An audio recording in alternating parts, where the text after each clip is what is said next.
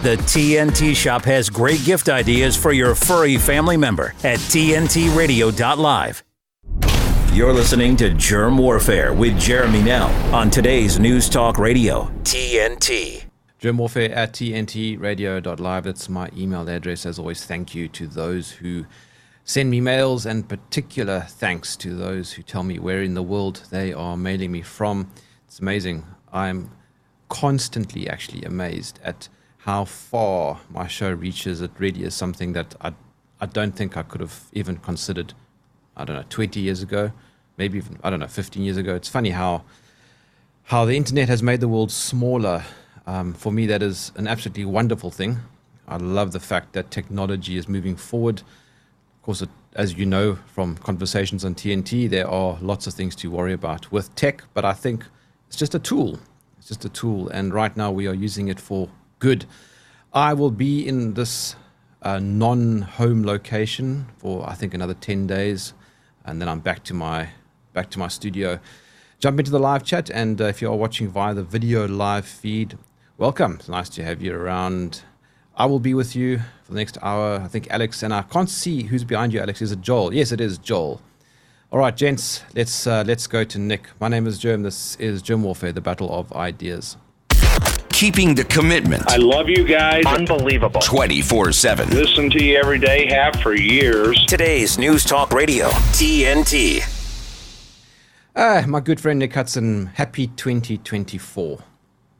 Happy New Year to you too, Jerm.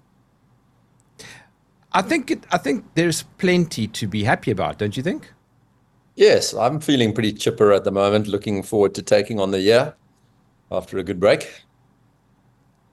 Um, well, I mean, define break. The last three years have been breaking. yes, a lot of things were broken this year. The last three years, four years. It's four years, Jerm. Can oh, four it? years, yes. Four years four. of oh, complete and utter nonsense with a threat of more to come in numerous guises as our uh, fearless leaders take us in pursuit of yet another fate crisis.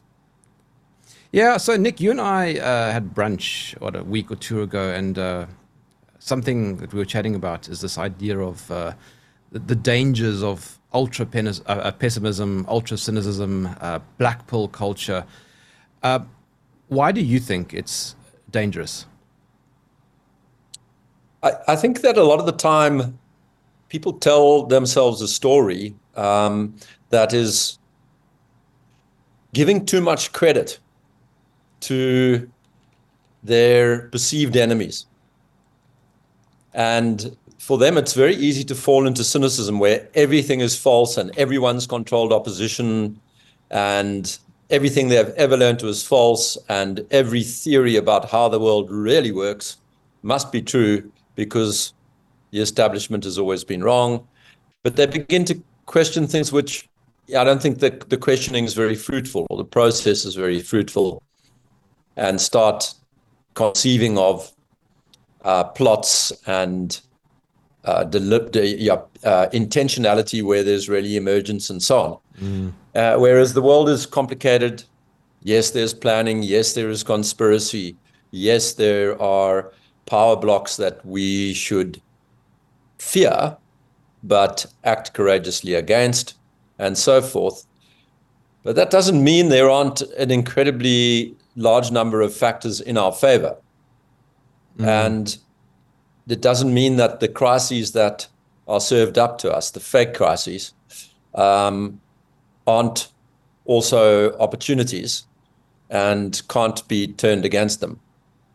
Yeah, um, and I think I think the other thing to consider also, Nick, is that nuance. Uh, I've, I've, I have found that a lot of people, shall we say, on our side for the last few years, have also lost this, their sense of nuance. It's either one or zero, right? So you're either a, a mirror image of you, or you are the devil. That's that's exactly right, and you, you you also get this when it comes to criticism of public figures, especially um, public figures in the, the dissident movement, if you like, the resistance, you know. Um, skeptics, they're short. That's the word that you used. I, I like using the term skeptics. Um, mm. there's an endless degree of gray between the black and white of the good and evil, you know? Mm. Um, yeah, yeah, and, and the other on. thing also is that, well, I was just going to jump in and say that it's always a case of they are ahead of the game. They are better than us. We are the perpetual victims. And if you have that mindset, you are never going to win anything. Yeah, 100%. And the, the example I quite like to refer to is the example of behavioral science. I mean, one of the more reprehensible features of the whole COVID bullshit narrative was the, the, the weaponization of nudge units, behavioral science teams that were put in place to manipulate public opinion. And they're not mm. trying to manipulate public opinion in the direction of truth, of fact. They're trying to manipulate them into positions of perception of an exaggerated risk. Uh, and, with that, then intending to go on to utilize that sense of exaggerated threat to justify all sorts of deprivations in the fields of human rights and uh, standards of living and so on. Um, so none of that is good. Governments should not be turning behavioral science against the citizenry. So don't get me wrong, but it's I, I think people greatly over elaborate the extent to which that behavioral science is actually a science and is effective in um, propelling narratives. What I think is terribly effective is the sheer quantum of money that's used to promote yeah. the narratives. It's less about the yeah. science of how to manipulate people than it is about the fact that you've got a, a, a marketing budget that's 10,000 times that of the other side. Yeah. Yeah. And you also, know, uh, and, and, and have you noticed that the the ultra cynic or the the black pulled individual uh, seems to ignore human nature all the time. Um, it's a case of they everything is planned. Everything they are just yes. brilliant, Nick. They are they are just so smart all the time. Yes. And and when I read their materials, listen to their speeches, I see anything but intelligence. Whether we're talking mm. about Bill Gates or Klaus Schwab or Matt Hancock or Tony Blair or Barack Obama or, you know, you name it. None of these characters demonstrate depth of thinking or capacity. Um, they don't seem to really have a, a, a, they can't draw a bead on human nature. They, they, don't understand the uh, challenges presented by complexity. They overestimate their own abilities and competencies and the the, the values and um, intellectual capabilities of the so-called elite. That's a pretty consistent theme for me, and they also underestimate the the the, the common sense intelligence of ordinary people, and and and the abilities of very intelligent people, which who you know, the, and those people are identifiable by having a healthy respect for complexity and being reluctant to assume that they could plan and control the world in the interest of the greater good. That's a fundamentally dumb thing to think. So if you are a centralizer or a person who believes that you know the world would be much better if only I was in power, I think you are by definition stupid. it's a great comment here, uh, Nick. Uh, Blodders says, nudging us to accept scarcity and hopelessness. Yes, which I, I think runs, as you say, runs against human nature. Mm. I'm, I'm not going to accept scarcity.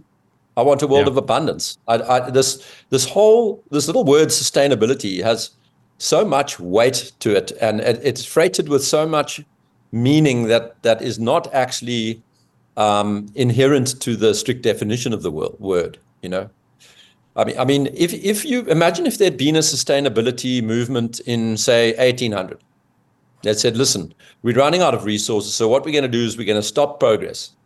We're going to we're going to clamp down. We can't carry on growing because we're going to outstrip the resources of the of the planet. So that means not only are we going to have to stop uh, reproducing, but we're also going to have to stop increasing our rate of consumption per capita. And the world had been frozen in a level of progress around 1800. I think the attempt to freeze the world now to, to, to end progress and to stop population growth will appear no different in 200 years' time. You know, we, we people looking back will say, "Jeepers, just as well they didn't freeze the world." You know, look how much progress has been made. I mean, if we compare yeah. 2030 or uh, 2023 to 2024, I guess we're in, to 1800, living standards have skyrocketed. The percentage of people in poverty has absolutely plummeted. Um, there are all sorts of in, in inventions that make life more pleasant, more yeah. interesting, that allow you that allow human beings to spend more time um, doing the things that stimulate their curiosity and inventing new things and so on. Mm. Um, I, I, wouldn't like to go back to the living standards and uh, uh, global characteristics of, of 1800. And I think people in 2200 won't want to go back to the living standards of 2024. Um, you know, the, the, what knowledge does is it teaches us how to transform matter and energy from forms that are not useful into forms that are use, useful. And so what we do is we create new explanations for how the world works, and those new explanations enable a, a range and degree of transformation that was hitherto uh, not contem- contemplat- what? contemplatable. Um, and it's it's that's always true. You you know we there, there's no shortage of atoms in the observable universe. There's no shortage of energy in the observable universe. And as long as you've got atoms and energy, then you can transform matter from one form into another. And so all this talk of running out, of the Malthusian scarcity trap, is always framed in the context of existing technologies. And it, it's, it is a fundamentally hopeless doctrine. It doesn't recognize the ingenuity and creativity of, of humans. It fails to recognize human nature, the hope, the inventiveness. And, and most importantly, I mean, these guys, they're actually, you know, really uh, anti human. Yes. Because they kind of see inanimate objects as worth protecting at the expense of human beings. And I'm exactly the yeah, opposite. Bugger the, you know, bugger the yeah, earth. exactly. What's that? It's a yeah. rock. Why am I interested in the future of a rock? I'm interested in humankind. If doing something to that rock helps humankind, then I'm all for it. But this uh, this idea that we ought to eradicate this chemical scum on the surface of the rock because that chemical scum, the human beings, is not important and the rock's future is threatened by that chemical scum, that idea is just bananas. The chemical but scum Nick, on the surface of the planet is the most important important thing in in the observable universe by by a country you, Yeah, but why do you think some people actually adopt this idea? And I don't mean those high up the uh, food chain. I mean those on a, on ground level. I can only imagine that they must be possessed of an extraordinary degree of self-loathing when when when I look around the world, I, I see good. I yeah, see I see interest. I see curiosity. I see opportunity. And I love the fact that human beings are social animals who work together to create new things. Um, you know, to plant a garden where previously there was a desert, at the risk of misquoting Bertrand Russell. Um, and that that for me makes of humans a, a huge virtue. So whilst I, I, as you know, am a, a very ardent nature lover and a person who spends an enormous amount of time in nature, in rainforests, in the savannah, uh, in the sea, um, lover and a person who spends an enormous amount of time in nature, in rainforests, in the savannah, uh, in the sea. Um, I, I, I don't love it at, at the expense of human beings. I think mm. preserving wild places and ecological diversity and not polluting wetlands are, are noble pursuits because they serve humans. Mm. Nick, I'm going to quickly go to a break. I'll be back to you shortly. My name is Jerm. This is TNT. TNT Radio's Kate Shemirani. Don't stop taking prescription medication. Always go and see your indoctrinated GP, always. But with psychiatric drugs, you have to actually wean off them. They're very addictive and you have to wean off them. Now, I find all this really concerning. But what I cannot get my head around is the worst drug of all. They just let it on the market all the time sugar, sugar, sugar, sugar. And then that's not even to bring in like MSG, monosodium glutamate. And, and I, I, I can say, you know, you go into one of these garages and you see all the people going for food. There's nothing to eat in there. I very rarely can find anything to eat in any of these places. And if you go into the supermarket, there's only the first two aisles that have got real food. The rest, it, it's not food. And I see what people buy.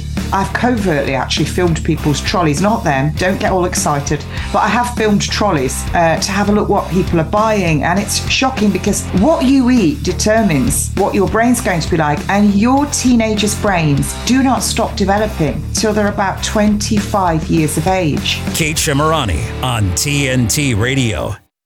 When the world's endangered animals need help most, when their lives are at greatest risk, when they would otherwise be lost the International Fund for Animal Welfare is there, taking action to rescue the animals we love, to protect them and their threatened natural habitats. But the danger to animals the world over is growing, and the need for your help has never been more urgent. On land, you'll help stop poachers from threatening and killing elephants and big cats for the illegal wildlife trade. In the oceans, you'll help rescue dolphins, whales, and seals from deadly hazards. And you'll help rescue, rehabilitate, and release vulnerable animals when disasters strike. Here at home and around the world, we can't do this work without you. See how you can help animals and people thrive together at joinifall.org. Internet. Internet. A stream online. TNTRadio.live. Today's News Talk Radio. TNT. Nick, we're just chatting about uh, the dangers of being blackballed, and uh, yeah. someone said to me the other day, "Yeah, but Jerm, that is that is reality. You know, you, you're just trying to uh, uh, put blinkers on." Yeah, look, I mean, I, I would differ with that opinion. It seems obvious to me that the the old guard are panicking. All the censorship and the, the, the new legislation trying to shut down dissent on the internet all the attempts to uh, drum up fear, uh, fear of solar flares and cyber attacks, and fear of deadly viruses, and fear of global warming, and fear of um, uh, yeah foreigners. You know, uh, the Im- immig- waves of immigrants. The, the, now these are uh, they're clearly sort of not entirely without a basis in fact um, in some cases. But the fact that they're trying so hard and taking such desperate measures. I mean, as you know, I'm no big Trump fan, but I think that removing Trump from the ballot in Colorado and Maine, I think it was, is an extraordinary move, indicative of people who are terrified they're out of their minds when they start doing things like that. I think that trying to clamp down on X, the platform, Twitter, um, and prevent it from allowing certain people to say thing, despite say anything, despite the fact that it's actually already got an incredibly efficient suppression algorithm. Um, th- these are all indicative to me of of uh, a, a, kind of establishment, old guard that's in flight. They're they're in um, a process of watching their world crumble around them mm. and losing hope for the projects that they held out as virtuous, which of course weren't virtuous. And I think that environment spells opportunity and for opportunity for communities and small small companies to thrive. And in, in the vacuum left by these strange the strange mandarinate of bureaucrats and the managerialist classes, who by and large are incompetent people. Yeah. Eh, well, that's the point, actually. Um, so I like I like the the view that there is this combination of design and emergence. So let me give you the, Yeah. the, the, the, the big picture, how I see it, right? You've got all these frameworks. They are obviously very powerful people, very powerful organizations, of course, governments, etc. You've got the United Nations with, with its buy-in from almost 200 countries. You've got all these groups like Bilderberg and World Economic Forum and the Clinton Foundation, etc., etc. Right? They all exist. They all exert significant influence over policies and frameworks, but there are also competing interests, um, and people forget this. It's always in lockstep. No, it isn't always in lockstep, um, and that's why, for example, yes, you had this this um, this collusion of lockdowns in 2020, but I don't think, for example, they expected human nature in the form of, say, the truckers in Canada. It was a big effort to say, no, we won't accept this, and that's human nature. Yeah, and uh, you see the same thing happening right now with the farmers in Germany. It happened And in months Holland. ago, the farmers in Holland. Um, and I don't know that they they really have any idea what to do about this.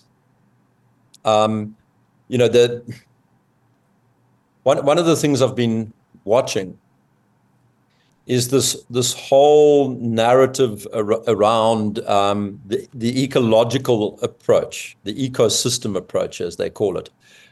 This this is a story. You know, you, you've got these CIA cutout organizations. They're sprinkled around the world. There, you know, there must be thousands of them.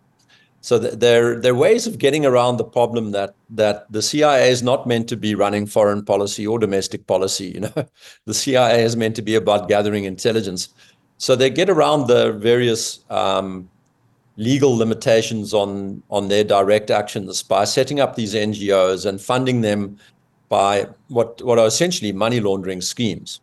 And you know, there's some very big ones that are quite easy to track. They're quite public, like the National Endowment for Democracy, which has chapters all over the world. Yeah, I mean, so here in South Africa, there's a there's a there's an office for the National in, uh, National Endowment for Democracy, and you can see the journalists who are on the committees or on the payroll, and you can see the articles that they write. Now that's all completely transparent. If you've got half a brain, you can go, oh, Steve Friedman at the WITS International Policy Unit or whatever mumbo jumbo talk shop outfit, think tank, whatever it is um, he's at, is also the head of the, the, the South African chapter of the National Endowment for Democracy. So who, what is he? Well, he's a paid hack for the CIA. That's what he is. He's a CIA asset. Now, we, we should all be aware of what the CIA cutout organizations are doing and saying.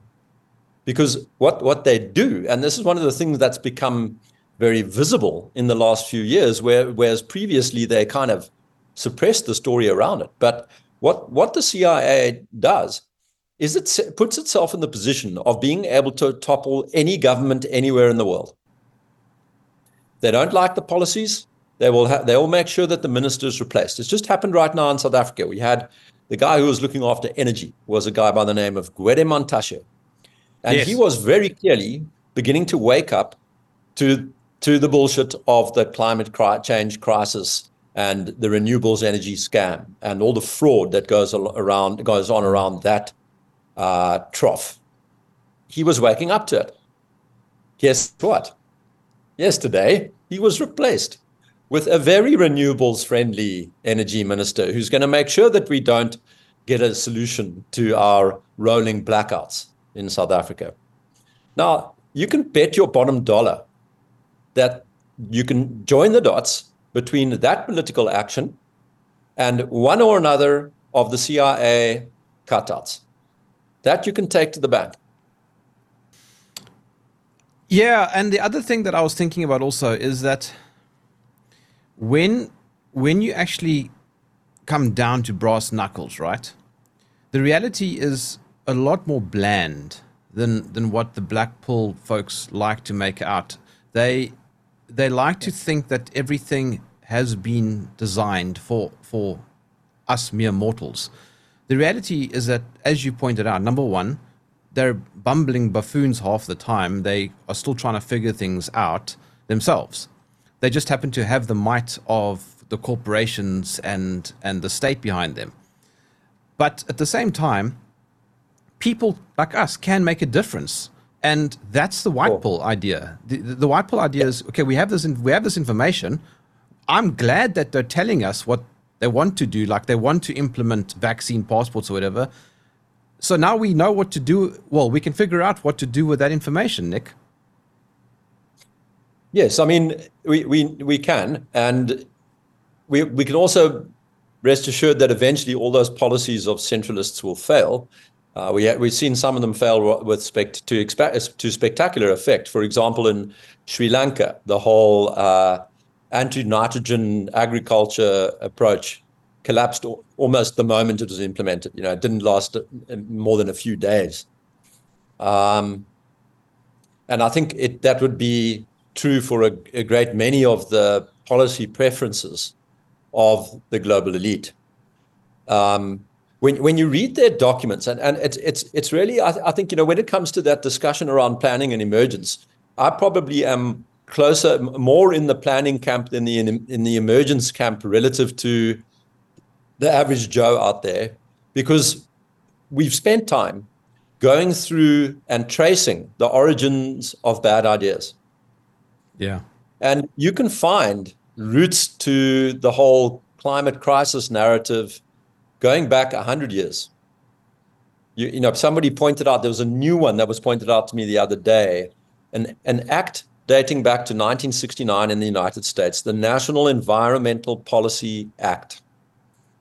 And so many of the bad ideas were actually rooted in that piece of legislation. Uh, you know, 25 years later or so, Al Gore has this task force on ecosystems. Um, and yeah, guess what? Lots of funding from the Rockefellers and so on. And, and you have these sort of I, I call them jargon ecosystems, where they've lost touch with reality. They just they create phrases that they kind of like, and those phrases go grow into uh, paragraphs and chapters and entire books. But Build they back start better. From, yeah, that's right. Like slogan, those those are more at the sloganeering end of things. But the actual sort of generative phrases, ecosystem management, you know, global natural asset um, yes uh, itemization.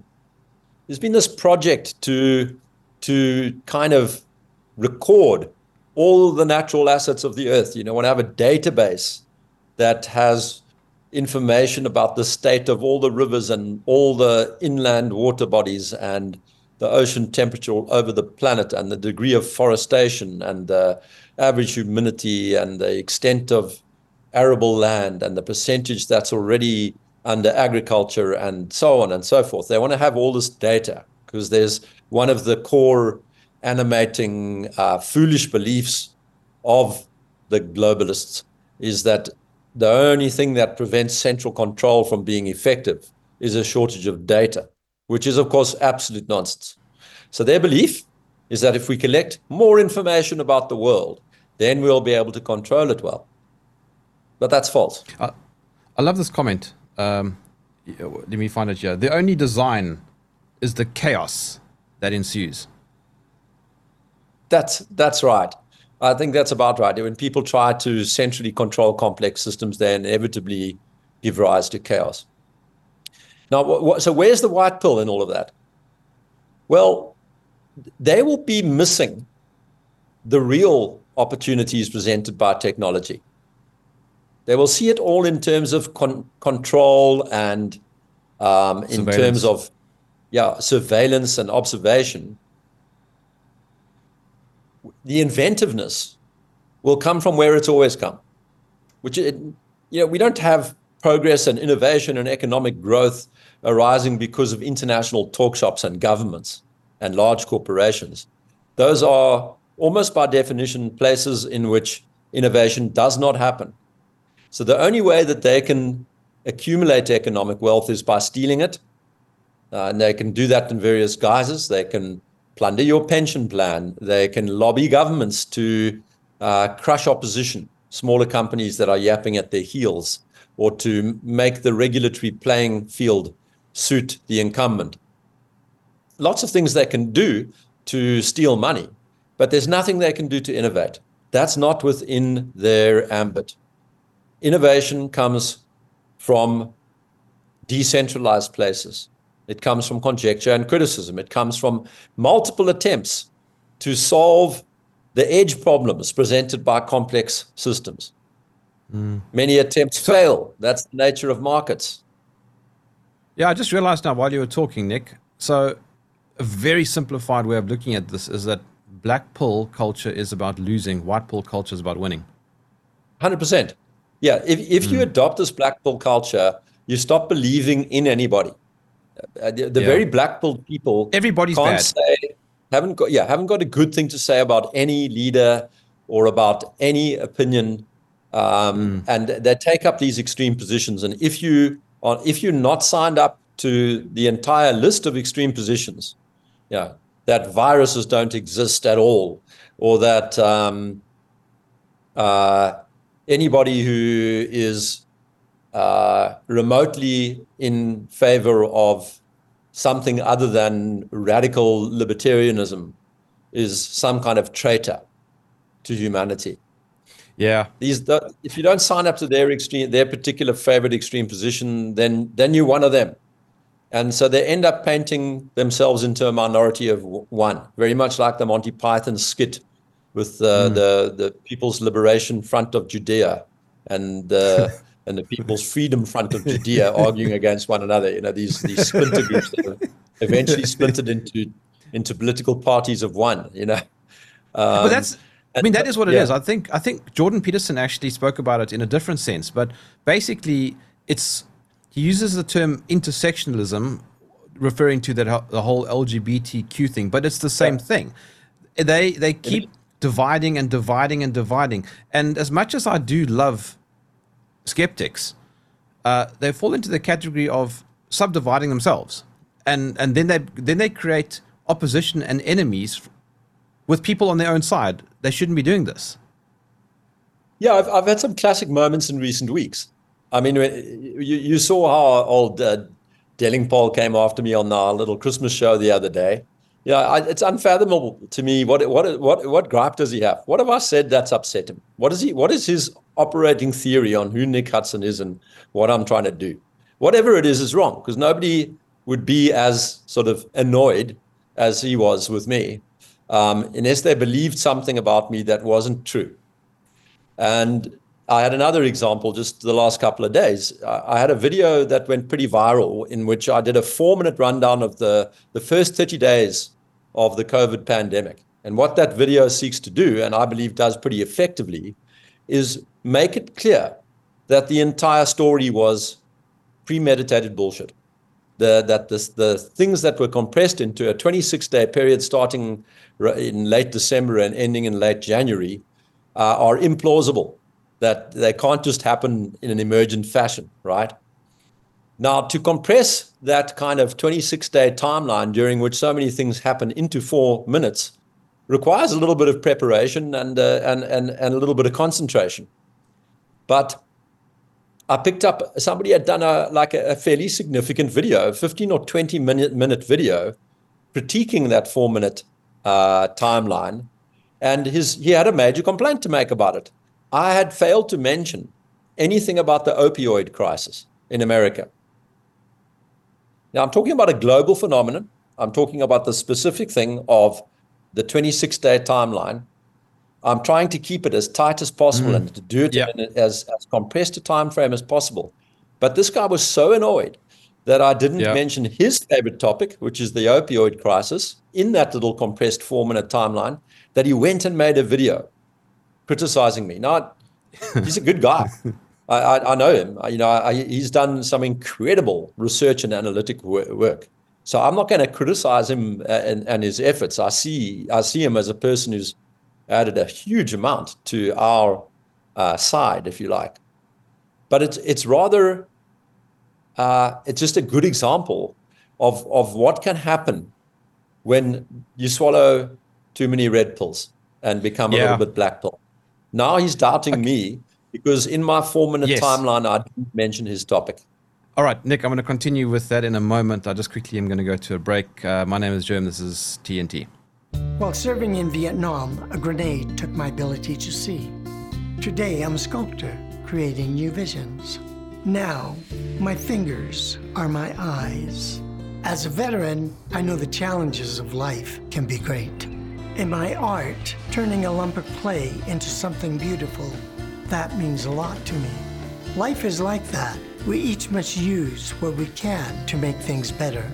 DAV helps veterans like Michael get the benefits they've earned. They help more than a million veterans every year in life changing ways. Now, I show others how they can create something with their own hands. With support from DAV, more veterans can shape their lives into a thing of beauty. My victory is bringing beauty into the world. Michael Naranjo, may your victories inspire many more. Support more victories for veterans. Go to DAV.org. The next time you think you can illegally handle your mobile phone while driving and get away with it, think again. Phone detection cameras are in operation on New South Wales roads. Hello. So if you're driving and illegally handle your mobile phone, you can stop it or cop it. Talk that matters. Jerm Warfare and Jeremy Nell on today's News Talk Radio, TNT. Yeah, Nick, there's a comment here um, saying flat earther, and I have found this also. Now, I don't mind talking about the shape of Earth. In fact, Nick, I love it. Uh, these guys are fun. They are not dumb. Uh, contrary to popular belief, they are, okay, probably the most extreme skeptics out there. But whatever. The point is that if I have to have a conversation and I say the word global, for example, this is what happens in that in that sort of black pill thinking. Uh, they see the word global, get triggered, and then suddenly the entire conversation gets derailed, and we can no longer talk about the actual talking point. The same thing happens with viruses. Now, Yes. um, I have no I have no qualms with the conversation whatsoever, but the moment you say virus and the whole thing gets derailed, and now you have to now talk about whether or not viruses exist, and you can't talk about the actual talking point. So it's a type of trolling. Yeah, okay. So the one observation I would make is I think that phenomenon only really exists in social media, right? You Yes. have to have a, ch- a chat room and a comments room because yeah, out in the street, people don't believe the. You know, they've gotten quite used to a whole bunch of things that only make sense. Seasons, you know, uh, the positions of the planets, the uh, relative position of the planets, I should say. Uh, well, there are all sorts of things that only really make sense or can only be easily explained by the the heliocentric model of the solar system. And uh, th- I, I've heard some of these attempts to sort of explain how why the northern hemisphere and the southern hemisphere have different mm. seasons or opposite seasons when the Earth is flat. Stupid Mr. Hudson, you know. But, the those- point is, no, but, theories, but they, they sorry, aren't but the point is, they aren't tight. Yes, but the point is, is that it's not about the discussion itself. It's the fact that Yeah. it gets derailed. Yes. The, so in social media, the person can come running into the room. The one in a million person can come running into the room and jump onto your chat line and say something. And if somebody is stupid enough to respond to it, then a whole thread of discussion ensues. But that's the kind of that's the kind of choice a white pilled person doesn't make. If somebody comes onto my timeline and starts, uh, you know, um, crapping me out for mentioning the word virus or pathogen or or disease or something like that, you know, saying that I'm therefore I'm obviously controlled opposition and I'm a very stupid person and so on. I, I just don't respond, and that's the end. The guy gets one view by me, and uh, and off we go. That comment just hangs out there for prosperity to see if prosperity really minds what ARC two three six in Tallahassee has to say about the Yes. shape of the earth or the existence of viruses. You know, nobody cares. And that, that is one of the things that really grated me the wrong way during 2023 was this concept of controlled opposition. So if you disagree with somebody, then you are controlled opposition. Yes. Uh, everybody, Yes. everybody, everybody is is controlled opposition unless they hold your view. So Jordan Peterson's controlled opposition, Alex Jones is controlled opposition, whatever. The point is, is that I, I, I don't quite know what the end game of this black pill thinking is. Either, either they must say everything with which you agree, or they are controlled or work for the CIA. Yeah, and, and it's also misses the fact that there are all sorts of people who are um, acting against globalist interests in in one sort of area and unwittingly acting in a way to project globalist power in another area. Uh, an example of this for me, I, you know, I, I don't want to pick on anybody, but there, there's there's a famous American doctor who's done it, made an inc- done an incredible job of um, el- el- elucidating the potential cardiac implications of the mRNA injections. Great work, you know, lots of scientific papers, uh, either promoted or actually written, uh, a lot of investigative work done. So tick he is acting in a way that is against the interests of the globalist set. But at the same time, he sits there talking about the next pandemic. So he, Yeah. he bought into a portion of the, the, the, the whole pandemic preparedness nonsense and has decided that we need to come up with a better way to manage pandemics than what we did in the last four years. Now, if pandemics were real, yeah, I'd probably think that that was not the craziest project in the world. But the point that he's missing is that the entire COVID narrative was fake. And the entire COVID narrative is not has nothing to do with a medical emergency. It's a political phenomenon. And so Yeah. as long as he sits there trying to make the discussion about what to do about the next pandemic, he's misrepresenting the COVID phenomenon. He's making out that it's a medical emergency. And in that way, he's pl- playing straight into the hands of power. They want to Yes. have a rationale for continued pandemic preparedness exercises, more wargaming, more vaccine warm based manufacturing, more money spent on harmonizing global health and med- medicinal regulation, more money spent on the World Health Organization and an international treaty, more money spent on vaccines against potential bioweapons. And that is a very destructive project. And now, is that person in balance a help or a hindrance? Huh, I don't know. Uh, Maybe six months ago, he was on balance uh, a help because people needed to have their eyes opened to the harms being brought about by the vaccine programs. But I don't know that right now he isn't more of a hindrance Yeah. because jobs, that Yeah. job's done. That nobody's Yeah. taking boosters. Everybody knows that these vaccines are harmful, even if they won't say it, and even if you won't read it in the newspapers, because the newspapers are all controlled. I think Everybody knows this already. So we don't need to be told anymore not to take No. a booster. 99.9% of the Earth's population have figured out. But they do have to realize that actually the thing you got scared of in March of 2020 was uh, a chimera, uh, a kind of, what's the word I'm looking for? A mirage. fear porn. It was fear porn. And that Yeah. doctor is, is doing everything he can to prevent them from seeing that, right? When he talks about a better way to handle the next okay, but pandemic. okay, so okay, but let's let's just talk about uh, uh, the that anonymous doctor for a moment. Do you think that that's by design or by emergence? He, the way that he I- I is responding at the moment. So, so we've got to remember where does a doctor come from?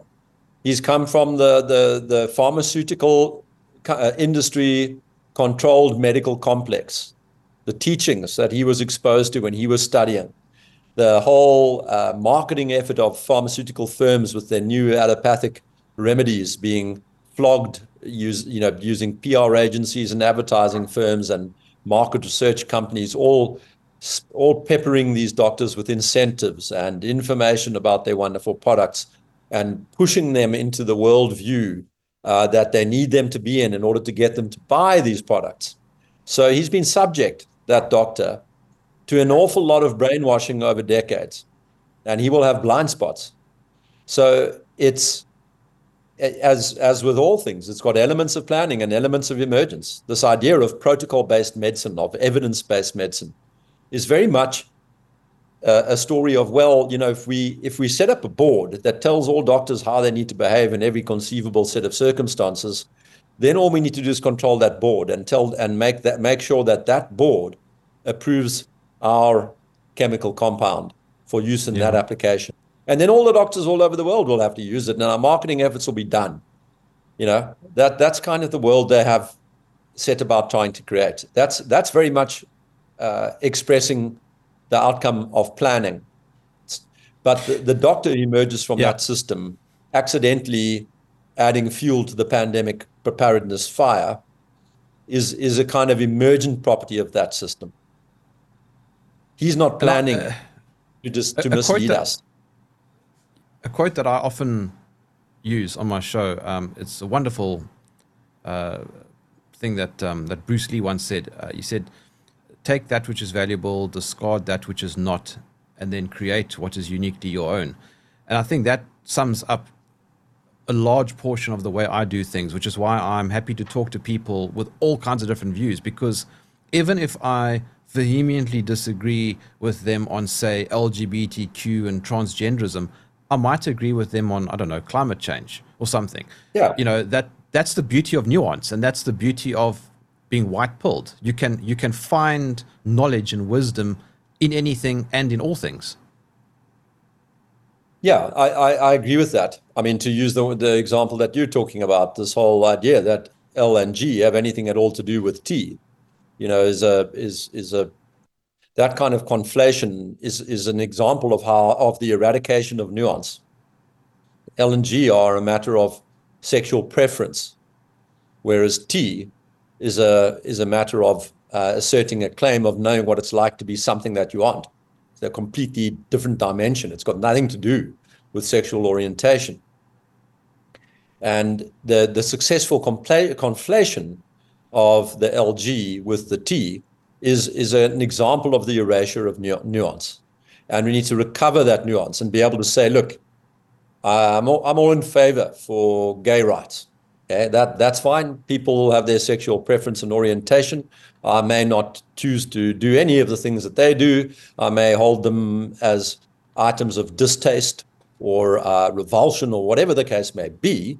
But, but I would assert their right to pursue their their lives in the the fashion that they choose. But the the same thing can't be said about people who are mentally deranged and imagine that they know what it's like to be something that they aren't. That sounds to me like a person who needs society's help and who needs their a cognitive derangement to be corrected, you know, empathetically and and uh, with a great deal of compassion. But I, I wouldn't assert the right or defend the right of a person to claim to know what it's like to be something they aren't. That's ridiculous, right? Mm. Um, and that's a nuanced approach to a diverse set of things as opposed to an unnuanced approach to LGBT, you know? Yeah. So, so I very much agree with you.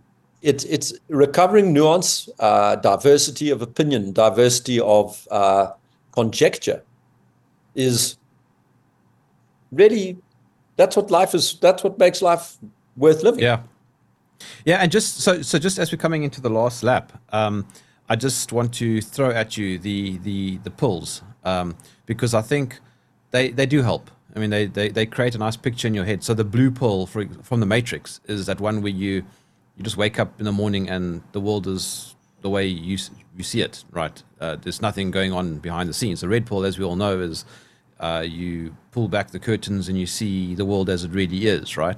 The black pill is yeah. when you see the world as it really is. Everything is now doomed. There's no point to anything. You wake up with no purpose. You are you are lost because they are too powerful. There's nothing you can do. So you might as well just enjoy the ride. Um, and then that's I think that's basically when you end up on antidepressants. It's a very bad place to be. in. And then the white pill is exactly which which is where the black pill folks get confused. They think the white pill is the same as the blue pill. It's not. The white pill is I can see all of that.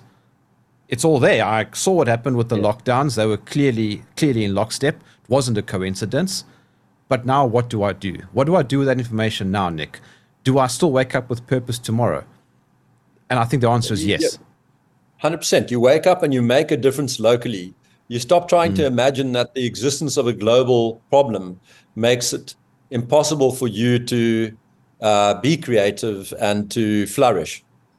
That that's a, a, a you know th- that leap is a is a, a, degenerate cognition in action.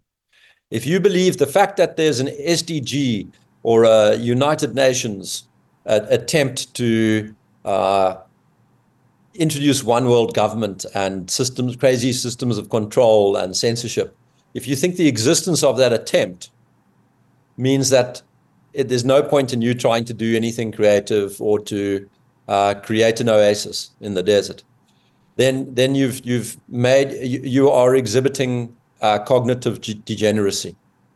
Yeah. Um, we have one life. Humanity is wonderful. People are wonderful. The world is wonderful. There are endless opportunities to do good.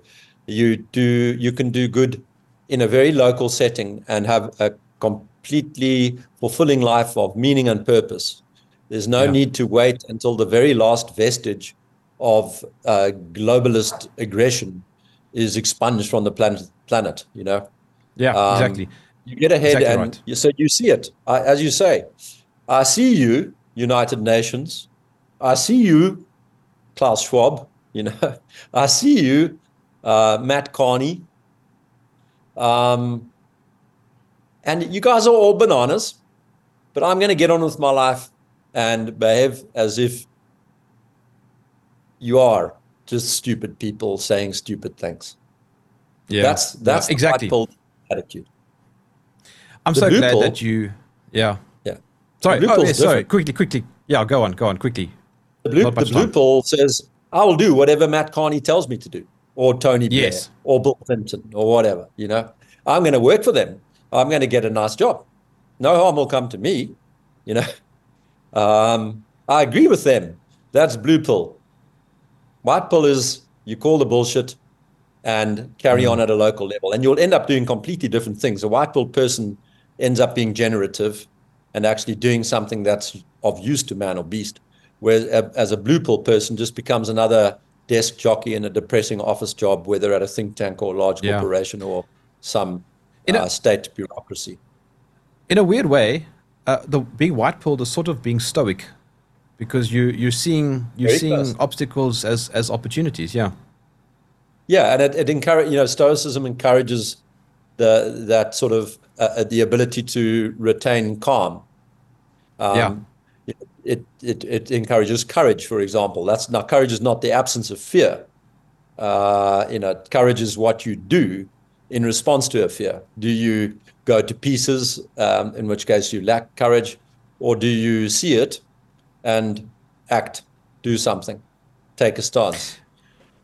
That's very Nick, much a stoic kind of perspective. Look at sorry, man, I'm jumping in, but look at the time. We are quickly running out, Done. and I want to I want to give you a chance to to promo quickly. How can I follow you? Yeah www.pandata.org is the name of the organization. And uh, I, on, on Twitter, our handle is at pandata19. Mine is at Nick Hudson CT, CT for Cape Town. Um, so please, yeah, jump on, support us, promote our material, and we would appreciate any help with funding. We are a volunteer organization with no um, material controlling donors. All our money is from crowdfunding projects, so please do help.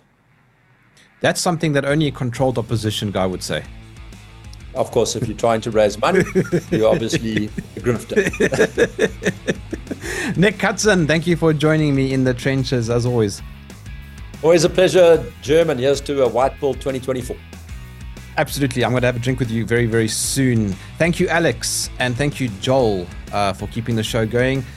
Uh, you, if you're watching the show, you can't see, but the studio is starting to look very sexy. Alex has got this like light on him and the background is all dark and mysterious. I love it. all right, I'm out of here. Oh, hi, Joel.